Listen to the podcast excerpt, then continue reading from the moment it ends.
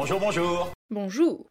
Aujourd'hui, je vais vous parler des trois expressions contenues dans l'explication de Armand Lessignac, le patron du SDEC, quand il explique sa mission en Égypte à Hubert. Les Soviets et les Américains n'ont qu'une envie, en découdre. Les Anglais sont aussi sur les dents, ils veulent à tout prix conserver la mainmise sur le canal de Suez, et pour tout arranger, un cargo russe a disparu corps et bien il y a un mois. Expression numéro 1. En découdre. Cette expression provient de la chasse. C'est loin d'être la seule d'ailleurs. Plus spécifiquement, celle-ci provient de la chasse à court, qui consiste à poursuivre un animal sauvage avec une meute de chiens jusqu'à épuisement. Aujourd'hui, cette pratique est très largement remise en cause. Mais toujours est-il que c'est de cette pratique que l'expression découle. Quand un des chiens de la meute était éventré par le cerf poursuivi, on disait que son ventre se décousait. Donc, en gros, en découdre, c'est éventrer. Aujourd'hui, quand on veut en découdre avec quelqu'un, c'est qu'on souhaite mettre fin à un désaccord ou à un conflit à l'aide de la violence.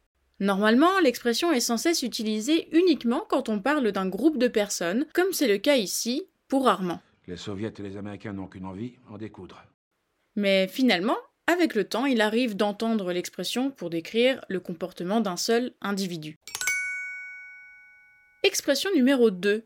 Être sur les dents. Cette expression a en fait deux sens. Premier sens, être épuisé. Cette expression se trouve à l'écrit pour la première fois en 1611 dans le bourgeois gentilhomme de Molière. Certains attribuent l'expression être sur les dents pour dire être épuisé à l'image du cheval qui, lorsqu'il est épuisé, appuie ses dents contre le mort. Le mort, pour rappel, c'est cette espèce de harnais, souvent métallique, qui est mis dans la bouche du cheval et relié à la bride ou aux rênes, permettant ainsi au cavalier de contrôler la vitesse et la direction de sa monture. D'autres personnes attribuent l'expression être sur les dents pour désigner l'épuisement au terme d'ancien français Adam, en un seul mot, A-D-E-N-T, qui signifie les dents contre terre, ou plutôt être face contre terre. Et effectivement, quand on est face contre terre, c'est que c'est pas la grande forme.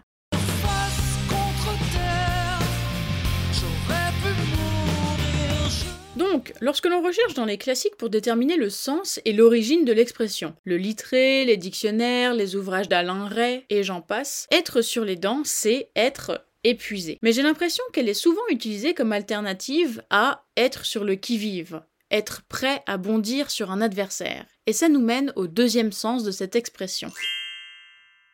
Deuxième sens d'être sur les dents, qui est utilisé ici par Armand, c'est être agressif ou en tout cas se tenir prêt à agresser. Les Anglais sont aussi sur les dents, ils veulent à tout prix conserver la mainmise sur le canal de Suez.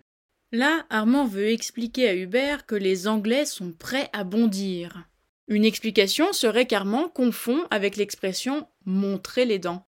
Montrer les dents est clairement un signe d'agression. L'expression nous vient de l'image du chien qui, lorsqu'il est agressif, se met à grogner en montrant les crocs. L'expression montrer les dents serait utilisée depuis le XVe siècle. Donc, en fait, ce deuxième sens, être sur les dents qui désigne un comportement agressif, c'est une confusion entre deux expressions. Être sur les dents pour être épuisé et montrer les dents pour être agressif. C'est une confusion à laquelle Armand est sujet, mais pas seulement. Beaucoup de gens utilisent être sur les dents pour parler d'agressivité.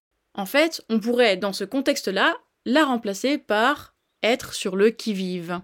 Mais tiens, d'où vient l'expression être sur le qui-vive Allez, sortons un petit instant de la phrase d'Armand pour le découvrir. Cette expression existait déjà au XVe siècle, mais sous la forme latine qui vivat. On utilisait cette locution pour demander à quelqu'un de quel parti ou à quelle association ou groupe il ou elle appartenait. En gros, pour décliner son identité ou plutôt sa communauté. Plus tard, les militaires auraient utilisé cette expression sous la forme qui vive?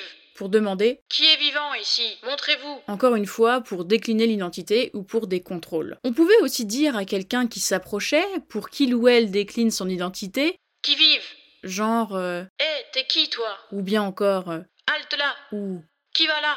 Bon, vous avez l'idée, ce sont des locutions pour que la personne qui arrive ou que l'on voit décline son identité et donc pour savoir si l'on est allié ou ennemi. On comprend donc bien ici que c'est une locution que l'on utilise quand on se méfie, quand on veut déterminer si l'on doit avoir un comportement serein, amical ou agressif.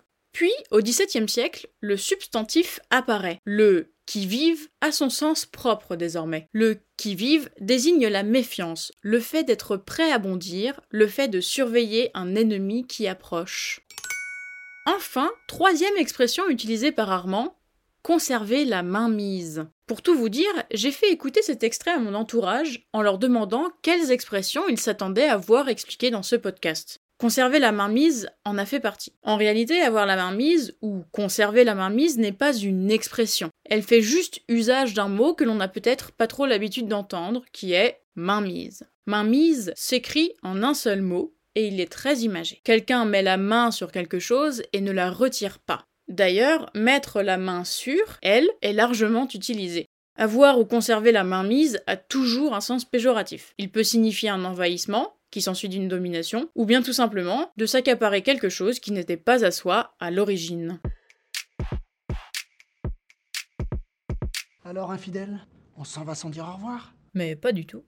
Je suis prête à vous remercier un par un. Si vous aimez ce podcast, venez lui mettre 5 étoiles sur Apple Podcast. Si vous ne l'aimez pas, ne faites rien. Contactez-moi sur Instagram ou par email si vous souhaitez me suggérer des expressions ou des comédies françaises que vous estimez cultes et que vous aimeriez voir traitées dans le podcast. Bien sûr, je suis aussi preneuse de vos remarques et de vos conseils. Je vous mets tout ça en description de l'épisode.